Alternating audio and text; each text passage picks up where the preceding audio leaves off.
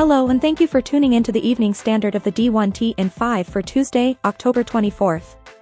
Let's jump into today's top stories. Big East Commissioner Val Ackerman informs that there's strong mutual interest in extending the Big East tournament at Madison Square Garden through at least 2032, which would be the half-century mark of the relationship. On the possibility of expansion, Ackerman states, there really hasn't been any school that is sort of, exactly perfect, including in geography. The Big East has tapped Allen and Company to assist with its media rights negotiations, which will begin with an exclusive negotiating window this winter. Ackerman also confirms that the Gavitt games against the Big Ten will not continue beyond this season, explaining that, we had an agreement in principle, we sent them a contract, and then they changed their minds. We were told that they are reassessing their conference schedule, their conference load, in the wake of their new alignment. Clemson hired consultant Chris Bevilacqua to explore the Tigers' conference alignment options six months ago, per CBS Dennis Dodd, who adds, while the move doesn't indicate an imminent move out of the ACC for Clemson, the hiring of Bevilacqua is seen as a significant development.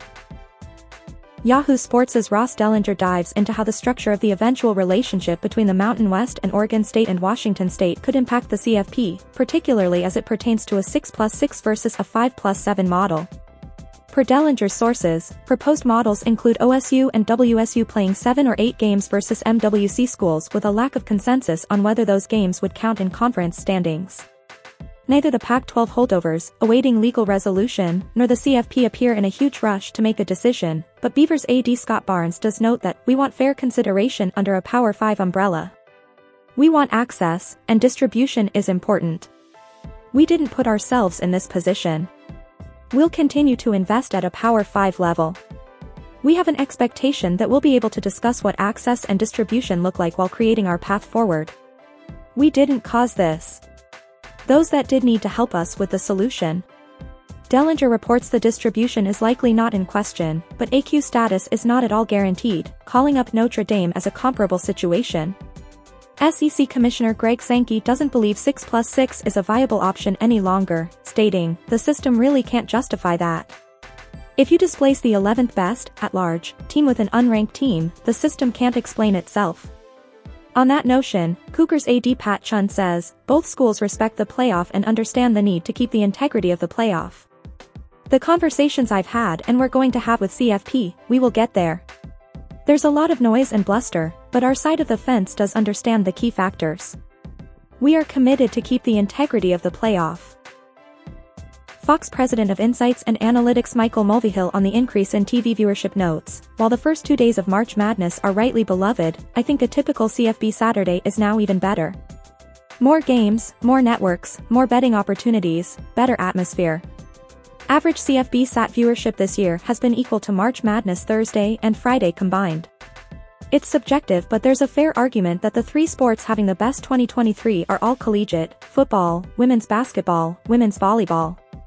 The idea that athlete compensation would wreck college sports is proving to be one of the worst takes in sports history.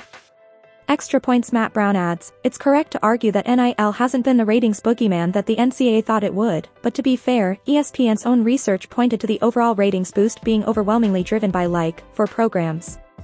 Clearly legalized gambling is driving interest too. This is good news for ESPN, and good news for brands that advertise with ESPN, but I'm not sure it can be so neatly folded into any narratives about like, the Sun Belt or MWC or even the health of the sport in general. Missouri AD Desiree Reed-Francois dives into a number of topics with Power Mizzou as the Board of Curators are set to vote on a facilities project next month that will impact every Tigers program. Reed-Francois says, We have great alignment with our board and our president. Michael Williams as our board chair, he's a great man who cares about Mizzou and has really been an incredible supporter and driver.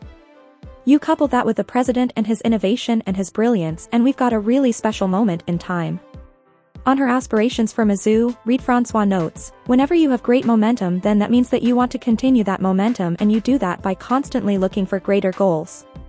Someone likened it to when you're riding your bike, and you're going up a hill, and then you hit that top bit, you know, there's a bunch of bigger hills. So that means you've got to pedal even faster when you're going down that hill. And that's it. We're certainly not at the top of the hill. We're still going up. But we've got to keep pedaling and keep pedaling harder and keep pedaling faster. We're not happy just being participants in the Southeastern Conference. I'm not interested in participation trophies. We're in here. We deserve to be in here. And let's go. Let's continue to take this momentum and that's why we're pushing so hard.